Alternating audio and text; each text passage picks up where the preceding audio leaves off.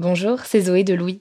Ça fait maintenant deux ans que j'ai la chance de travailler pour Louis Média et que vous entendez ma voix sur vos podcasts préférés. Travailler pour quelque chose qui a du sens pour moi, c'est essentiel à mon épanouissement au quotidien. Et vous, comment se passe votre relation au travail? C'est plutôt épanouissant et enthousiasmant ou plutôt boule au ventre et des motivations? Si vous êtes dans le deuxième cas et que vous comptez chaque semaine le nombre de jours qui vous séparent du week-end ou des prochaines vacances, je vous recommande plus que jamais le parcours Chance, partenaire d'émotion. Chance est une communauté d'entraide professionnelle pour aider chacun et chacune à trouver sa place dans le monde du travail. La communauté Chance a une méthode unique qui a fait ses preuves. La première étape, c'est celle du bilan de compétences. En trois mois seulement, vous allez pouvoir redéfinir vos objectifs pro et renouer avec ce qui vous anime vraiment, avec l'aide d'un coach professionnel qui vous sera dédié. La deuxième étape, c'est celle du passage à l'action. Une fois votre projet défini, toute la communauté Chance sera à vos côtés pour donner vie à votre projet. Un collectif hyper engagé, prêt à vous épauler et à vous ouvrir son réseau. Si ce message résonne en vous, je vous invite à vous rendre directement sur le site chance.co pour faire le point gratuitement avec un conseiller et changer ce qui ne va pas ou plus dans votre vie pro. Bonne écoute Bonjour, c'est Zoé de Louis. L'autre jour, je suis tombée sur une interview d'une personne qui expliquait que l'intestin est notre deuxième cerveau, siège de pas mal de nos émotions. Alors autant en prendre soin, non? Activia, notre sponsor en ce moment, est la marque spécialisée dans le bien-être digestif depuis plus de 35 ans. Avec Activia, découvrez trois actions, soutien du métabolisme, actif à l'intérieur et apport de nutriments. Le tout toujours avec des probiotiques et le bon goût d'Activia à retrouver en une multitude de saveurs. Merci Activia pour leur soutien et bonne écoute Activia contient des ferments du yaourt qui sont des probiotiques. Ils vous aident à digérer le lactose du produit en cas de difficulté à le digérer. Activia est source de calcium et de protéines. Le calcium contribue au fonctionnement normal des enzymes digestives et à un métabolisme énergétique normal. Louis. Il y a des amitiés qui durent toute une vie et d'autres qui se terminent dès la fin de l'école primaire. Il y a des amitiés professionnelles, des amitiés amoureuses, des amitiés épisodiques et d'autres tumultueuses. Il y a des amis jaloux, des amis discrètes, des amis qui oublient votre anniversaire et des amis qui savent toujours vous dire les mots qu'il faut. Et puis parfois, il y a un ou une amie qui nous fait à la fois du bien et du mal. Un ami dont le regard nous angoisse autant qu'il nous attire. Un ami qui, en une phrase, peut nous réduire en poussière, mais dont on admire l'humour piquant et le sens de la répartie. Ce genre d'amitié, je crois qu'on en a tous et toutes déjà vécu, à l'adolescence particulièrement. Cette fille au collège avec qui on rêvait tellement de traîner que c'en était presque douloureux. On la cherche dans le miroir en se préparant le matin. En réalité, on ne sait pas trop si on voudrait être son amie ou être elle. Et évidemment, c'est déséquilibré. Trop d'admiration, trop de soumission, des moqueries, des humiliations, mais tout de suite balayé au moindre moment complice, à la moindre connivence qu'on m'en dit humblement. Le terme a beau être galvaudé, je crois qu'ici on peut l'employer. Ce sont des amitiés toxiques. On a tous et toutes subi, de façon plus ou moins poussée, ce genre d'amitié. Mais souvent, je me demande si j'ai déjà été, moi, ce genre d'ami. J'aurais envie de dire que non, bien sûr, mais qui sait? Et d'ailleurs, ces personnes toxiques, le sont-elles avec tout le monde? Tout le temps? Dans L'amie prodigieuse, la saga à succès de la romancière italienne Elena Ferrante, Lénou et Lila sont des amis fusionnels, très proches. Mais en même temps, au cours du roman, les comportements de l'une comme de l'autre peuvent frôler la toxicité. Est-ce le propre des amitiés adolescentes ou sommes-nous tous et toutes la personne toxique de quelqu'un d'autre? Dans l'épisode d'aujourd'hui, la journaliste Estelle Janjo pose justement la question de la toxicité. Que signifie réellement ce terme et peut-on se défaire d'un comportement toxique? Je suis Brune Bottero, bienvenue dans Émotion.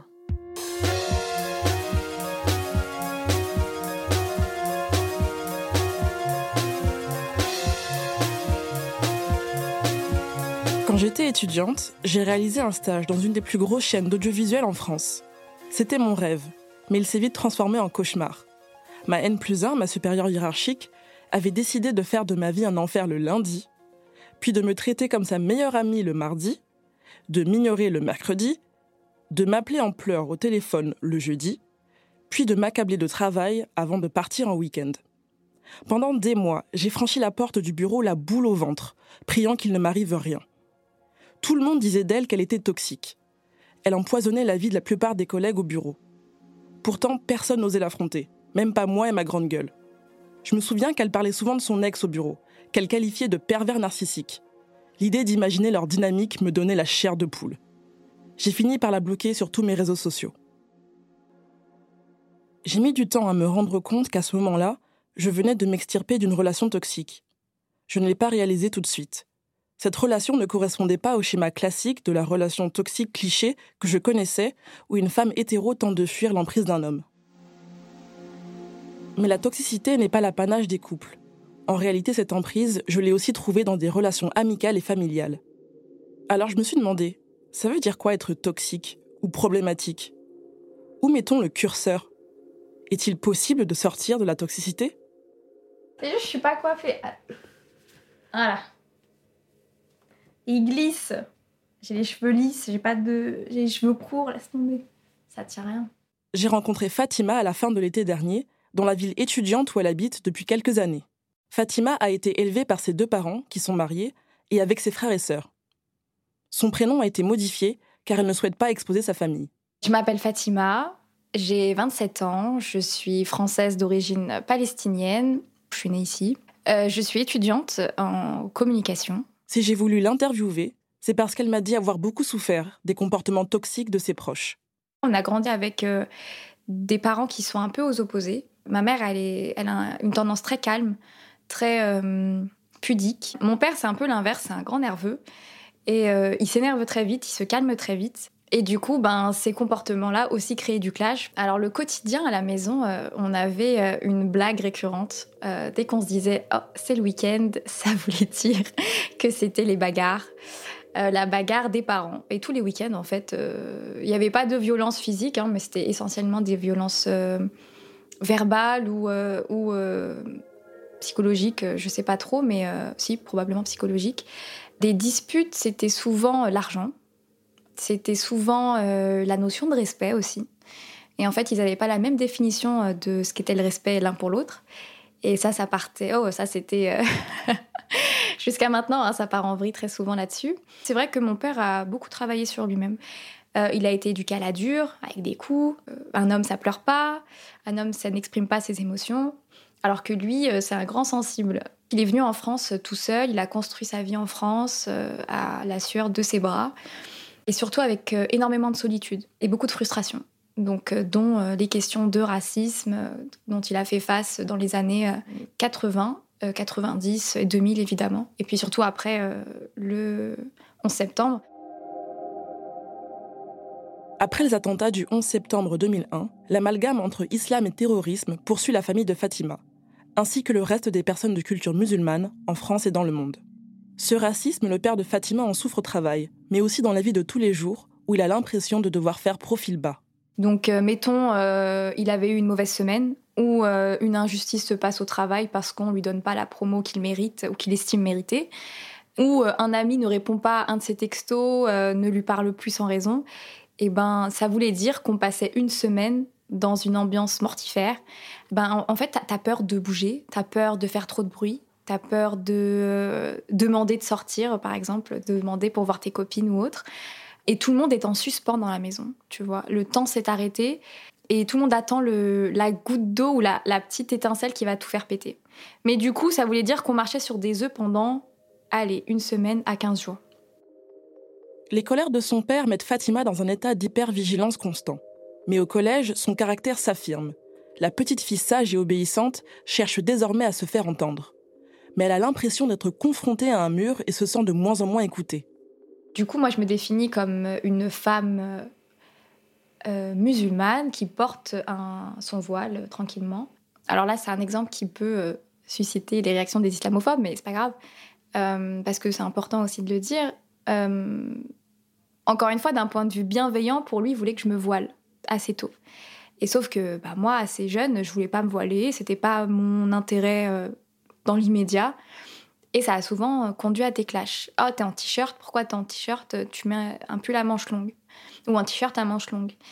Et je sais qu'à ce moment-là, ça, c'est là où, euh, moi, en tant qu'adolescente, ma colère a commencé à, à s'accumuler. On se sent pas écouté. Et c'était vraiment le cas à ce moment-là. Bah, tu m'écoutes pas, j'essaie de te faire comprendre ce que c'est que d'être une fille musulmane de 14 ans en France. Et toi, tu veux que euh, je passe euh, un cap aussi important et euh, qu'il faut assumer derrière. Depuis 2004, une loi interdit en France le port du voile et des signes dits ostentatoires dans les établissements scolaires. Fatima est bien consciente du poids que représente le voile pour une jeune fille en France. Et pour elle, ce cheminement spirituel doit avant tout être personnel. Mais son père n'est pas l'unique parent à avoir, selon elle, des comportements toxiques dans la famille. La pression d'être une jeune fille modèle, Fatima la ressent aussi auprès de sa mère. Elle et ses frères et sœurs sont scolarisés dans des écoles privées catholiques. Les comportements toxiques euh, de ma mère tournaient autour de l'éducation euh, et notamment des résultats académiques. En fait, c'était jamais assez. T'as 15, pourquoi t'as pas 17 C'est quoi la meilleure note? Ah, machine, elle a quoi? Elle a deux cerveaux de plus que toi? Non. Bah pourquoi est-ce qu'elle a 20 et toi t'as 18 on m'a toujours dit euh, que je devais travailler deux fois plus que les autres parce que j'étais pas euh, aussi intelligente que mon frère, par exemple. Euh, t'as fait un dessin, t'as réalisé une peinture, elle va pas te dire ah c'est sympa. Elle va te dire ah là dans le coin pourquoi t'as fait ça comme ça? Oh t'aurais dû là regarde les proportions du nez et de la bouche ne sont pas ouais tu devrais reprendre ici et là tu pouvais arrêter de dessiner ou arrêter d'écrire ou arrêter de d'utiliser même cet échappatoire là je n'y avais pas le droit parce que c'était pas assez bien.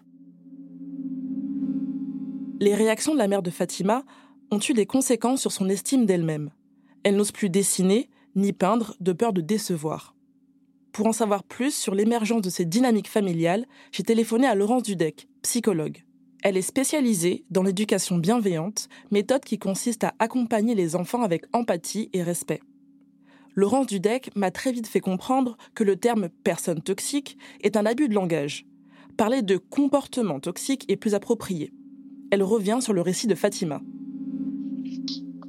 Ce récit permet de, de distinguer le sens du terme toxicité, c'est pas l'observateur qui dit si c'est toxique ou pas, donc c'est pas moi, c'est la personne qui subit, hein, qui dit si c'est toxique, qui dit si ça fait mal.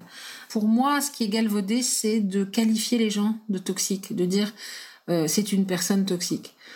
C'est un raccourci qui est à la fois euh, qui est à la fois erroné parce que euh, on ne peut pas, on n'est pas toxique dans l'absolu. C'est un rapport, hein, la toxicité, c'est un rapport, c'est une relation. Euh, il y a toute une part des transmissions qui lui ont été inculquées par ses parents qui ne correspondent pas à ses attentes à elle. Et donc pour elle, elle dit c'est toxique. Mais dans l'absolu, hein, euh, quelqu'un qui va observer ça dira bah, c'est de la transmission euh, culturelle qui n'est pas forcément liée d'ailleurs euh, à la culture de, du, pays, mais ça peut être juste la culture familiale. Hein. Donc ça, c'est assez délicat de qualifier ça de toxique pour moi. En revanche, il y a la méthode. Là, on peut vraiment observer de la toxicité dans la violence, hein, dans la violence de, de ces transmissions, dans le fait de, ne pas euh, requérir jamais le consentement de l'enfant, d'y consentir par force, par intimidation, par menace, par chantage affectif, par culpabilité, etc. Tout ça, ça, c'est effectivement, c'est toxique et on peut le dire, on peut dire, c'est toxique. Le résultat, c'est le contenu plus la méthode. Un parent immigré est souvent tiraillé entre l'envie de transmettre sa culture et les injonctions sociétales d'intégration. Le processus peut passer par l'apprentissage de la langue, de la cuisine ou encore par la transmission de la foi. La démarche est saine, mais la méthode est parfois brusque. Et c'est là qu'apparaissent les comportements toxiques. Fatima m'a parlé d'un exemple récent concernant sa vie amoureuse. Actuellement, un de ces comportements toxiques, c'est euh, le mariage. Euh, un harcèlement, euh, je ne vais pas dire quotidien, mais hebdomadaire sur euh, que ce soit pour moi ou pour mon frère, par exemple, parce qu'on est les aînés. Bah, tu te maries quand? T'as trouvé quelqu'un? J'ai rencontré telle personne. Ça t'intéresse pas? Si, si, quand tu viens en, va en, vacances, on va aller le rencontrer. Oui, mais c'est qui? Tu le connais? Tu le connais pas? Non, tu le connais pas. Tu vas pas me présenter n'importe qui. Mais si, si, on m'a dit qu'il était bien. J'ai un de mes oncles qui m'a organisé un date surprise. Et quand j'ai dit non, euh, je n'irai pas, parce qu'il y a eu beaucoup de culpabilisation, encore une fois, euh, de manipulation, de oui, mais tu penses à la réputation de ton oncle, il a donné sa parole.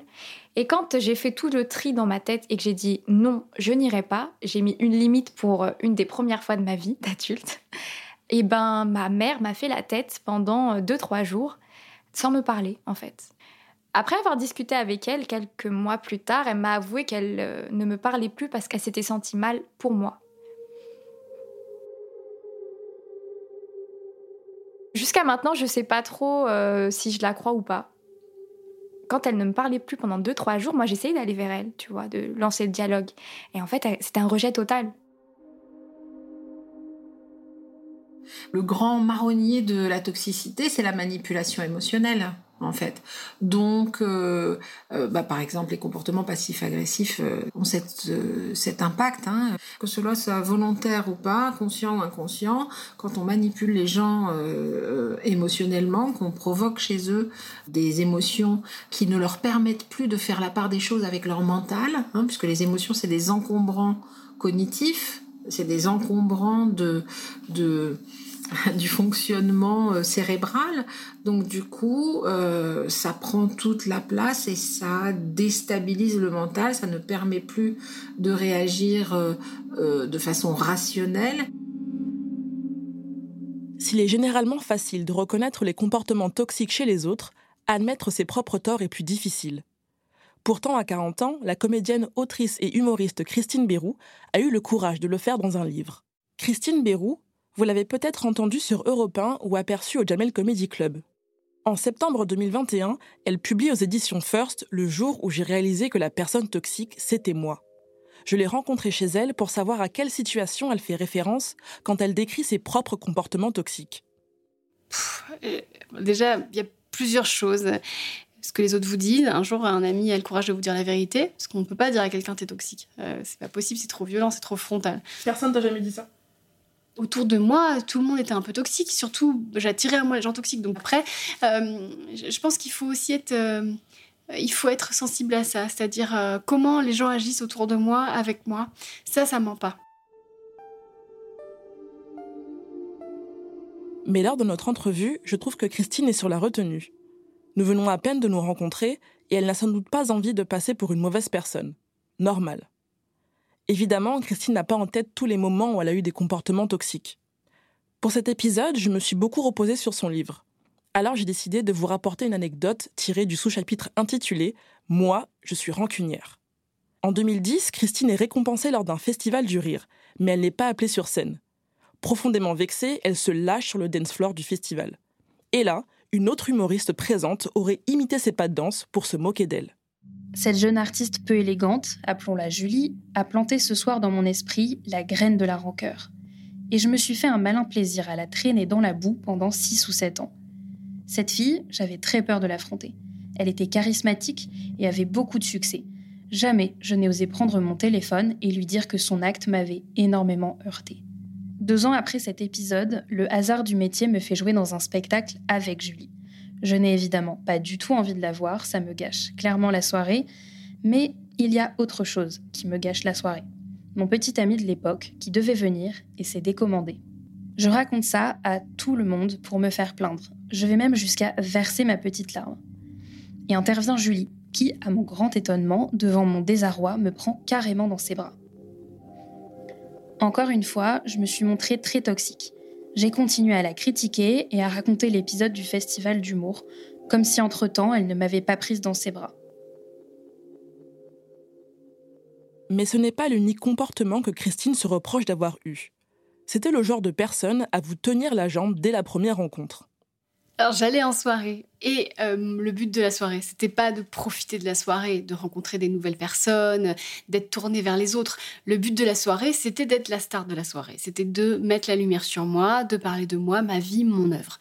Or, quand j'étais déprimée, et euh, ça arrivait euh, assez souvent, puisqu'encore une fois, la toxicité, c'est le fruit d'un mal-être, j'avais besoin de raconter mes problèmes, mais c'était aussi une, quête de, je me rends compte maintenant d'avoir envie de, solutions, euh, envie d'être rassurée aussi beaucoup. Donc euh, le, problème c'est que j'avais aucune barrière. Donc j'arrivais dans une soirée où je ne connaissais personne et tout était à propos de moi. J'étais ce que l'on appelle maintenant une drama queen. Le problème, c'est qu'on ne se rend pas du tout compte que les personnes en face, euh, bah forcément, euh, j'aime pas trop le mot juger, mais en tout cas, vont forger un avis sur toi à partir de euh, ce, spectacle-là. Et ça va avoir des conséquences dans ta vie. Sur le moment, tu te rends pas compte parce que les gens sont polis, puis essayent de t'aider. Il y en a aussi qui ont de la peine pour toi.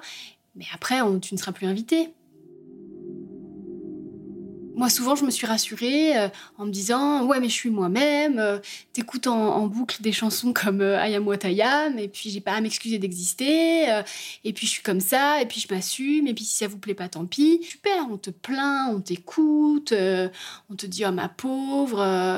Et, et, quand t'as envie de ça, bah, ça devient un plaisir. Et là, c'est toxique. Là, c'est très toxique. Et là, c'est vraiment le parent de service à toutes les victimes qui, elles, bah, n'osent pas parler, qui, elles, sont encore dans une phase où elles ont besoin d'être écoutées, mais toi, tu es là et tu prends toute la place. Parce que tu ressasses tout le temps la même chose par plaisir. Voilà. Le, vrai problème, et moi, c'est ce que j'ai été, c'est ce que j'ai fait, c'est ce que j'ai incarné, et je pense que c'est un petit peu tabou, c'est quand on aime être une victime. Quand on prend plaisir à avoir euh, les égards et l'écoute et euh, les dédommagements qu'ont les victimes. Ce qui est toxique ici, c'est que Christine ne respecte pas les limites des personnes qui l'entourent à ce moment-là. Elles peuvent se sentir obligées de l'écouter, puis de la réconforter. Mais le fait de se victimiser souvent n'est pas vraiment le comportement toxique auquel je m'attendais. Son histoire me fait sourire et en même temps me fait de la peine.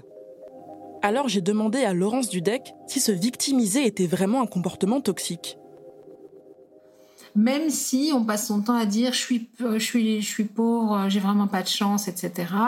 En réalité, c'est une manière de se survaloriser euh, en, euh, euh, en victime sacrificielle, etc., en martyr. Voilà. On, on profite de cette empathie, hein, de cette empathie ou cette surempathie de l'autre pour le faire culpabiliser, etc., dans le but de, toujours, hein, le, le, narcissisme, dans le but de se survaloriser. Mais donc, c'est pas dans l'absolu.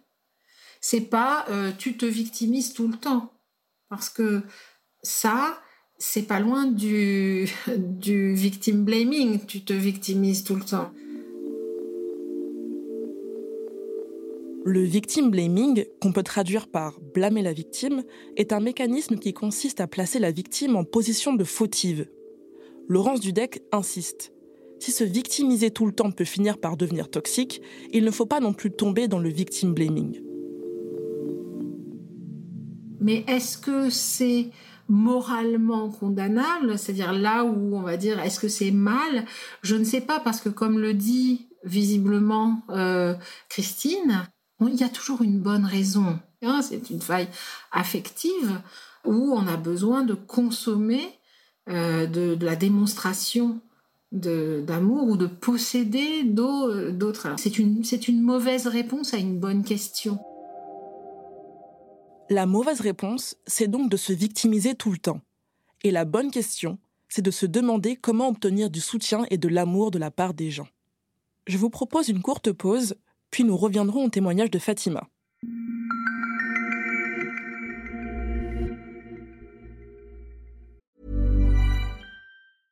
Hey, I'm Ryan Reynolds. Recently, I asked Mint Mobile's legal team if big wireless companies are allowed to raise prices due to inflation. They said yes. And then when I asked if raising prices technically violates those onerous two-year contracts, they said, "What the f*** are you talking about? You insane Hollywood ass." So to recap, we're cutting the price of Mint Unlimited from $30 a month to just $15 a month. Give it a try at mintmobile.com slash switch. $45 up front for three months plus taxes and fees. Promo for new customers for limited time. Unlimited more than 40 gigabytes per month. Slows. Full terms at mintmobile.com.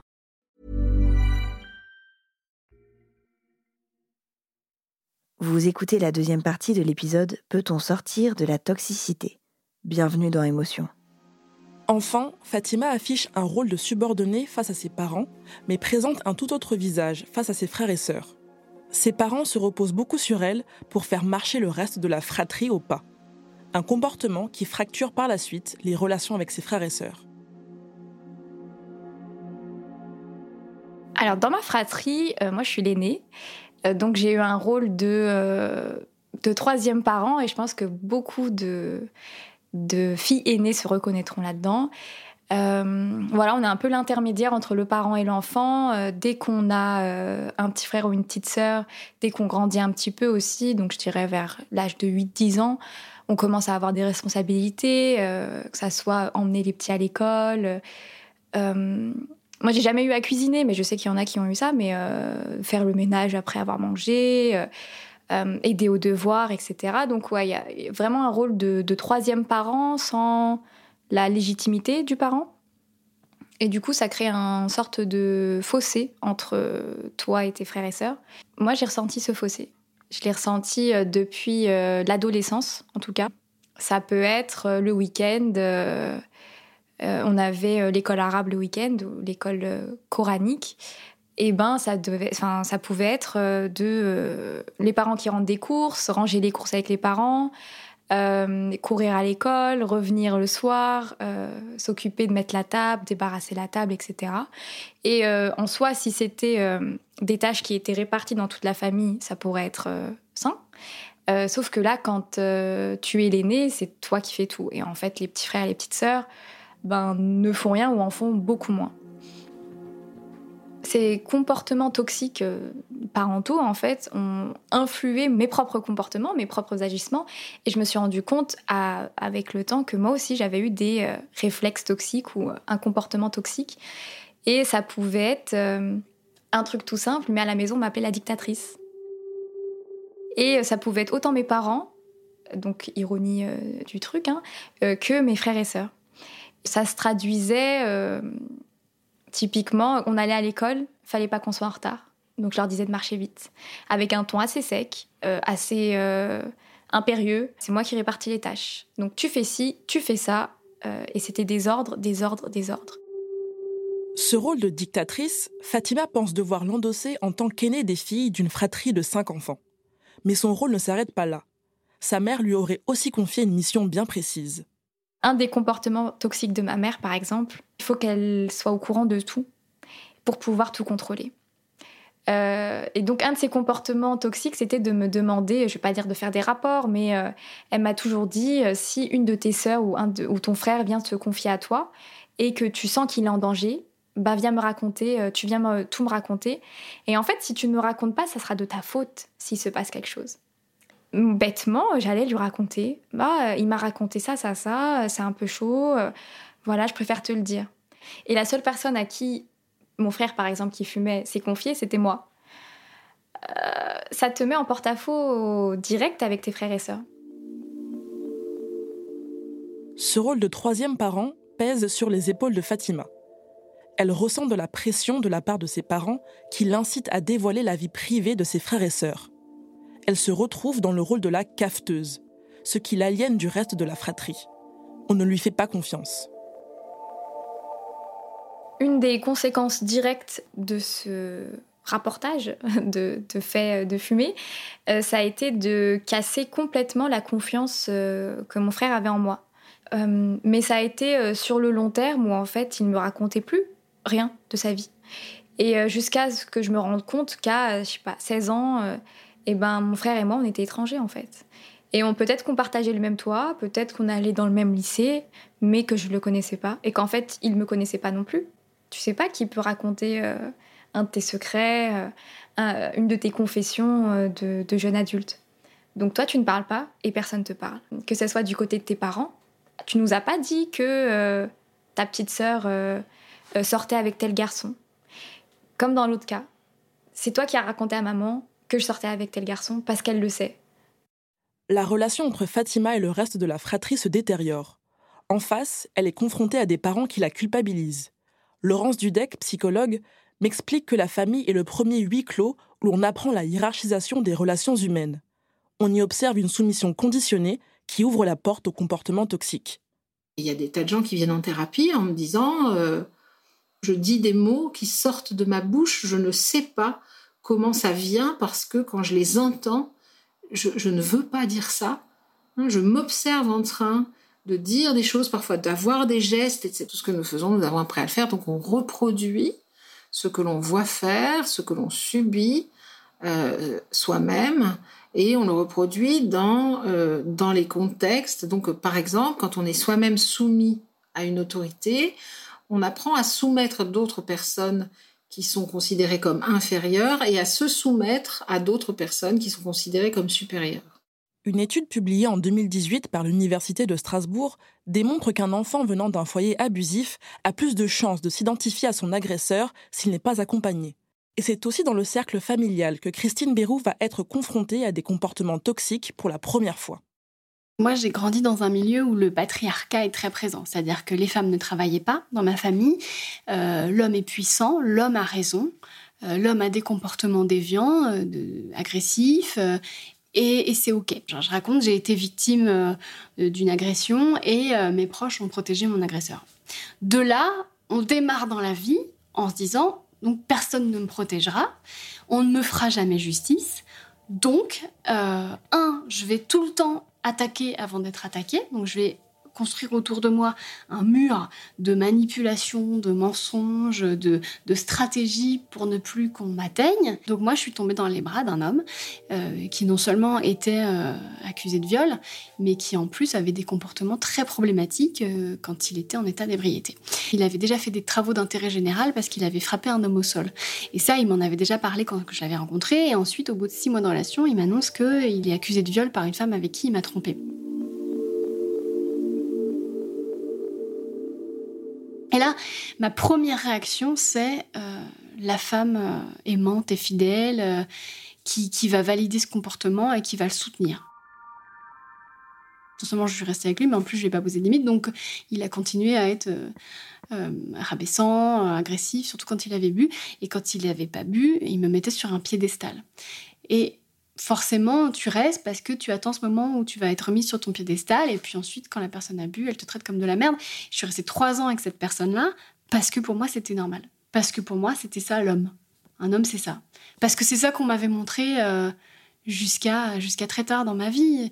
Et en fait, ce que je vivais avec cet homme, bah, c'était ce que j'avais vu les femmes de ma famille vivre avec d'autres. Donc pour moi, c'était complètement OK. Et je pense que ce qui faisait que notre couple était solide, mine de rien, c'est que ma toxicité rencontrait sa toxicité. C'est-à-dire que mon besoin d'être une victime, c'était super pour moi. C'était super parce que grâce à lui, j'étais une victime tout le temps. Christine a vécu une relation d'emprise et d'abus avec un homme reconnu par la justice pour des faits de violence. Alors soyons clairs, Christine n'est en aucun cas responsable des violences psychologiques qu'elle a subies. Selon elle, cette relation lui permettait de rester dans ce statut de martyr auquel elle était habituée. Pour Laurence Dudek, notamment quand il s'agit de relations hétérosexuelles, il faut toujours prendre en compte le sexisme dans lequel nous vivons. Il y a une espèce de, d'alchimie entre deux personnes qui va fabriquer de la toxicité relationnelle. En, mettant ce bémol que dans un contexte patriarcal, si on a deux, si on a une danse toxique entre deux personnes, il y a toujours des privilèges liés au patriarcat qui sont attribués euh, aux hommes. Euh, il y a une tolérance hein, de l'exercice du pouvoir et de la domination euh, dans un couple hétérosexuel sur la femme et sur les enfants euh, est tout à fait acceptable sur le plan social, elle est même valorisée dans la publicité, etc. Et pourtant, dans la relation individuelle, il peut y avoir quand même une toxicité qui est euh, induite par des comportements qui viennent de la femme, par exemple. Ce qui ne va pas s'exercer par force euh, physique ou systémique va, va s'exercer par euh, manipulation émotionnelle, par menace euh, psychologique, par violence psychologique, hein, les reproches, les insultes, mais aussi les, le, chantage, par exemple, le chantage euh, au, au fait de, de, tout abandonner, de tout quitter, voire de se suicider, etc. Ce, ce que produit le patriarcat, c'est que quand on essaye de sortir de la toxicité du couple, c'est beaucoup plus difficile pour une femme que pour un homme. Plus, j'avais des employeurs euh, avec lesquels j'avais une relation euh, quasi similaire, euh, dominant-dominé. voilà, un jour je suis, je suis un génie, le lendemain je suis la dernière des merdes, t'as bien de la chance que je te garde. Pour Laurence Dudek, ces relations d'emprise, intimes ou professionnelles, sont directement liées aux inégalités dans nos sociétés. Elles engendrent des comportements abusifs de la part de personnes qui se sentent supérieures aux autres le contexte du patriarcat, par exemple, ou le contexte du colonialisme, hein, puisque c'est pas seulement le patriarcat, euh, favorise, euh, euh, valorise une certaine forme de domination qui, sur le plan psychologique, on peut le constater, est toxique pour les individus. En résumé, faire partie d'une classe dominante favoriserait les comportements toxiques envers les personnes d'une classe dominée des comportements qui peuvent se manifester dans les microagressions du quotidien. On n'est pas tous toxiques tout le temps et avec tout le monde, mais on est tous parfois toxiques pour quelqu'un et euh, dans une circonstance particulière, au minimum. Et c'est la récurrence d'une toxicité qui va fabriquer ce qu'on appelle un fonctionnement, un fonctionnement toxique, et là, du coup, qui va faire quasiment entrer la toxicité dans le champ de l'identité, de telle sorte que parfois on va être qualifié soi-même de toxique. Et donc, voilà, ce qui peut être toxique pour, euh, pour certaines personnes euh, est, est une valeur euh, dominante pour d'autres personnes. Ces valeurs dominantes, Christine Bérou les tourne souvent en dérision dans ses spectacles. Dans cet extrait, tiré du Montreux Comédie Festival, tourné en octobre 2021, elle s'amuse des clichés autour des couples de personnages de Disney. En inversant les stéréotypes, elle nous ouvre les yeux sur le sexisme de certains comportements toxiques. Cendrillon, le masculin de Cendrillon. Cendrier. Cendrier. euh, il est dans une soirée, il kiffe, et hop, il perd sa chaussure. Bon, il passe à autre chose. Et là, il y a un mec qui vient le voir et qui lui dit euh, Excuse-moi, il y a une femme qui a ramassé ta chaussure. Et maintenant, elle pense que t'es l'homme de sa vie. Et elle veut t'épouser. Elle te cherche partout. bon, bah là, le mec, il flippe quand même. hein. Il dépose une main courante.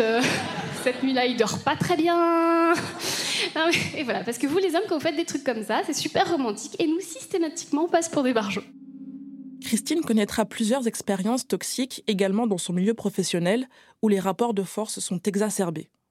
Pour elle, le milieu du spectacle ne l'a pas aidé à prendre conscience de ses comportements toxiques. Le milieu dans lequel j'ai évolué et dans lequel j'évolue encore a évidemment entretenu ma, to- ma toxicité parce que je fais un métier de malade. Il y a des gens euh, qui ont des, des égos complètement abîmés, mais qui aussi ont un talent fou. Soit tu as des comportements euh, sains et, et, aguerris et éclairés, et en quel cas tu arrives à te dépatouiller et, à t'entourer de gens comme ça. Et soit tu arrives avec euh, des comportements toxiques, ça c'était moi il y, a, a 10 ans, 10-15 ans, et puis du coup tu te coltines tous les gens comme toi qui ont des comportements toxiques et qui font ce métier pour les fausses raisons. Pour ma part, j'avais la vocation d'être humoriste, ça, ça m'habitait et ça m'habite toujours. Euh, J'ai besoin d'écrire, j'ai besoin de raconter, j'ai besoin de, de me poser des questions, j'ai besoin de donner au public le résultat de mes questionnements avec des blagues, en faisant joli. Enfin, j'a- j'avais ça, pas de problème.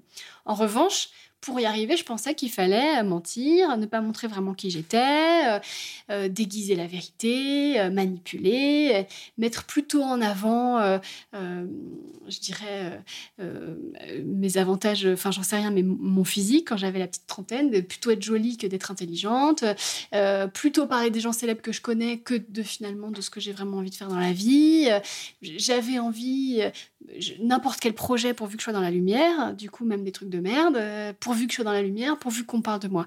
Je sais que je suis passée à côté d'opportunités professionnelles parce que je me comportais mal.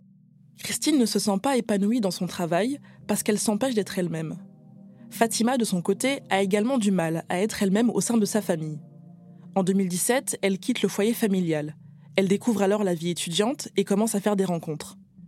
À l'été 2021, elle accueille sa petite sœur chez elle, dans le but de lui trouver un travail et de l'aider à terminer sa formation au calme. Fatima laisse alors entrer sa sœur dans sa nouvelle vie urbaine, où elle fera la rencontre de la femme qui partage sa vie. Je tombe amoureuse d'une femme.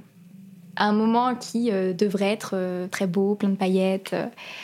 Euh, et on passe quelques mois ensemble dans une relation ultra saine ou très complémentaire. Ma petite sœur m'envoie un message du jour au lendemain ultra accusateur et elle me demande des comptes. Et là, elle me pousse à faire un coming out en me donnant des paroles ultra encourageantes. Je t'aimerai toujours, ça change rien pour moi, euh, l'important c'est quand même ton bonheur, etc. Et donc je lui ai fait mon euh, coming out, ou en tout cas un coming out un peu balbutiant parce que j'étais là, bon, bah, je sais pas trop où je vais, mais euh, je sais que là, au moment T, c'est ce que je ressens pour, pour cette fille. Moi je suis dans ma routine, je travaille, j'étudie, je suis à fond, je tombe malade euh, très durement. Et pendant ce temps, encore une fois, personne ne demande de mes nouvelles. Euh, et surtout pas à cette petite sœur. Un beau jour, je passe quelques jours chez eux pendant les vacances. Et là, ma mère me balance tout. C'était pire qu'un coup dans le dos. C'était euh, Judas qui se retourne contre Jésus. Enfin, c'est le ciel m'était tombé sur la tête. C'était une discussion à coup de comment tu peux me faire ça. si t'étais vraiment comme ça, je l'aurais vu depuis longtemps. Elle m'a pas parlé de quand dira-t-on, étonnamment. Mais par contre, elle m'a parlé de religion. Oui, c'est euh, euh, interdit dans la religion, c'est un truc pas autorisé, c'est très grave comme péché. En me demandant euh, comment je peux t'aider, comment je peux t'aider. Mais en fait, sans écouter une parole de ce que je disais. C'était vraiment, il faut que tu rentres à la maison, tu peux plus vivre toute seule, rentre à la maison que je prenne soin de toi. Et en fait, ce rentre à la maison, pour moi, c'était la punition ultime. C'était retourner dans euh, les comportements toxiques, justement, que j'avais connus. Et euh, ça, pour moi, ça a vraiment éclaté ma relation avec ma famille. Parce que je sais que, encore une fois, je peux faire confiance à personne. Je peux pas être moi-même. Et si tu peux pas être toi-même dans ta famille, tu l'es où, euh, si ce n'est chez toi?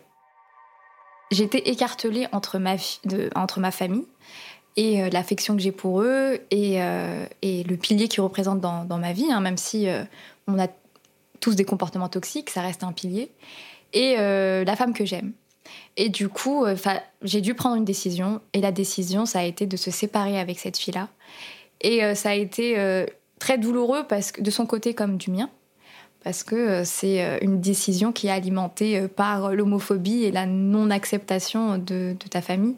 Mais il a fallu rassurer ma mère sur mon orientation sexuelle, euh, parce que comme je disais, elle était dans un tel état de détresse euh, émotionnelle et même psychologique que euh, qu'elle pleurait tout le temps, qu'elle me regardait plus dans les yeux, que les réunions de famille ou quand on se retrouvait en famille étaient franchement déprimantes. Le coming out forcé de Fatima a de terribles conséquences sur sa relation amoureuse. C'est le début d'un dilemme garder le contact avec sa famille ou couper les ponts En fait, il y a quelque chose qu'il faut vraiment, euh, contre lequel moi je m'insurge absolument, euh, c'est cette idée qui est une idée euh, très très freudienne et, très patriarcale, donc c'est presque un synonyme. Hein. Il faut impérativement garder le contact entre les enfants et les parents, de, parents qui sont reconnus euh, violents, euh, euh, abuseurs, etc. Et, on a encore des gens qui disent, et des psys, hein, qui disent, c'est absolument essentiel qu'elle continue à aimer euh, la personne, alors qu'en réalité, ce qui se passe, c'est que c'est justement c'est très très difficile de rompre parce que on a beaucoup de difficultés à, à, sortir de cet amour qui n'en est pas en fait. On n'a pas besoin d'être en relation avec les gens pour les aimer.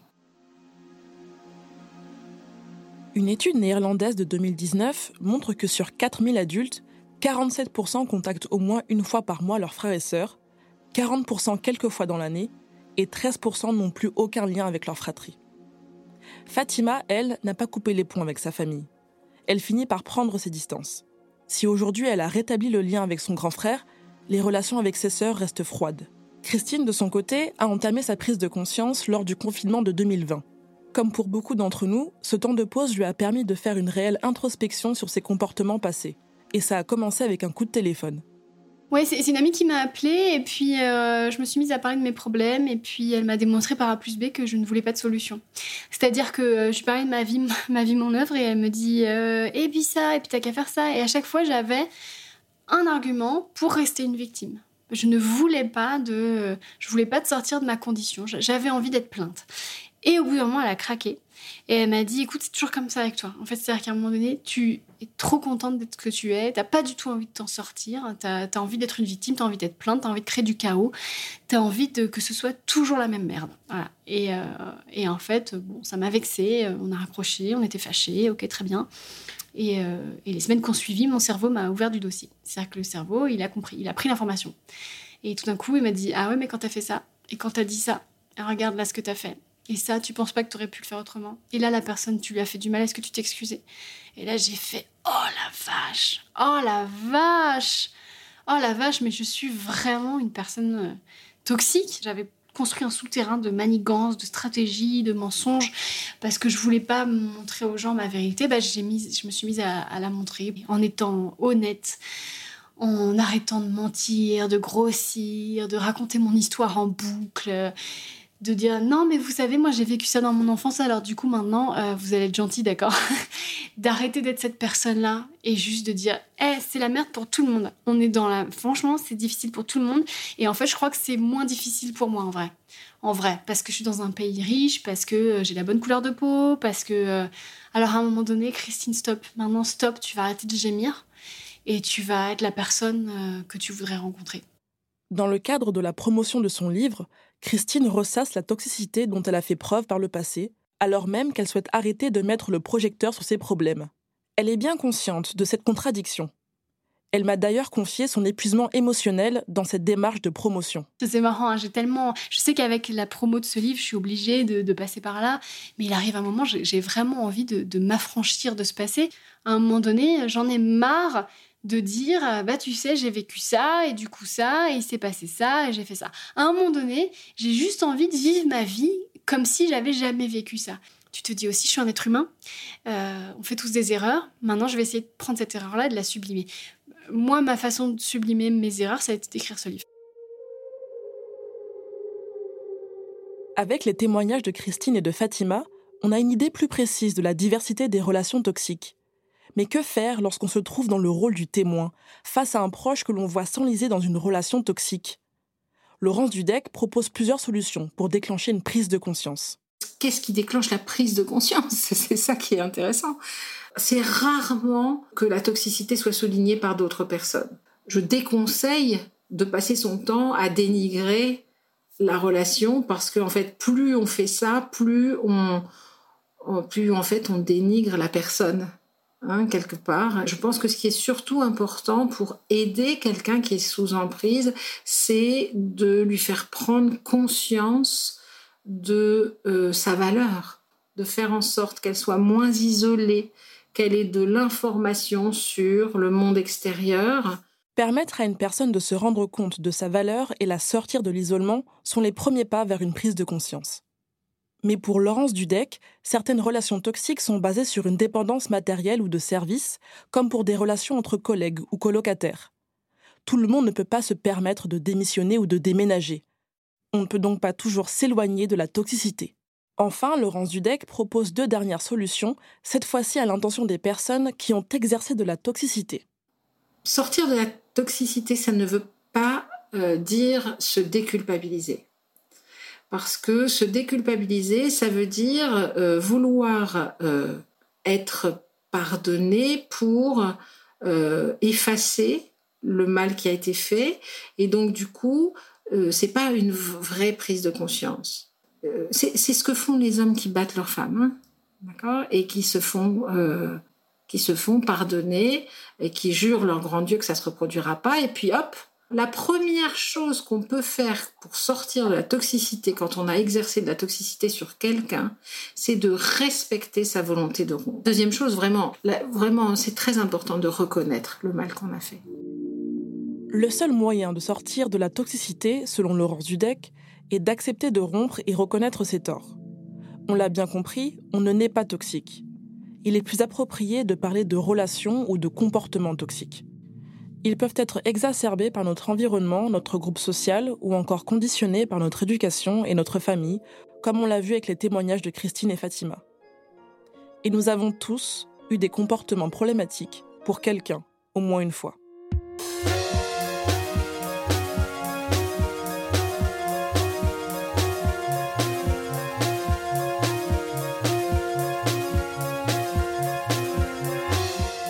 Venez d'écouter Émotion. Cet épisode a été tourné et écrit par la journaliste Estelle Janjo. Elle vous faisait entendre les voix de Christine Bérou, Laurence Dudek et Fatima. Vous pourrez retrouver toutes les références citées dans l'épisode sur notre site. Léna Coutreau est la productrice d'Émotion, accompagnée d'Elsa Berthaud. La supervision éditoriale était assurée par Maureen Wilson, Charles de Cilia était à la réalisation, Benoît Daniel s'est occupé de la prise de son, Jean-Baptiste Aubonnet était au mix et c'est Nicolas de Gélis qui a composé le générique d'émotion. Émotion, c'est un lundi sur deux, là où vous aimez écouter vos podcasts. Apple Podcast, Google Podcast, SoundCloud ou Spotify. Vous pouvez nous laisser des étoiles, des commentaires et surtout en parler autour de vous. Et si vous voulez partager vos histoires, n'hésitez pas à nous écrire à hello at louismedia.com. Nous vous lirons et nous vous répondrons. Et puis il y a aussi tous nos autres podcasts, Passage, injustice, fracas, une autre histoire, entre ou le book club. Bonne écoute et à bientôt.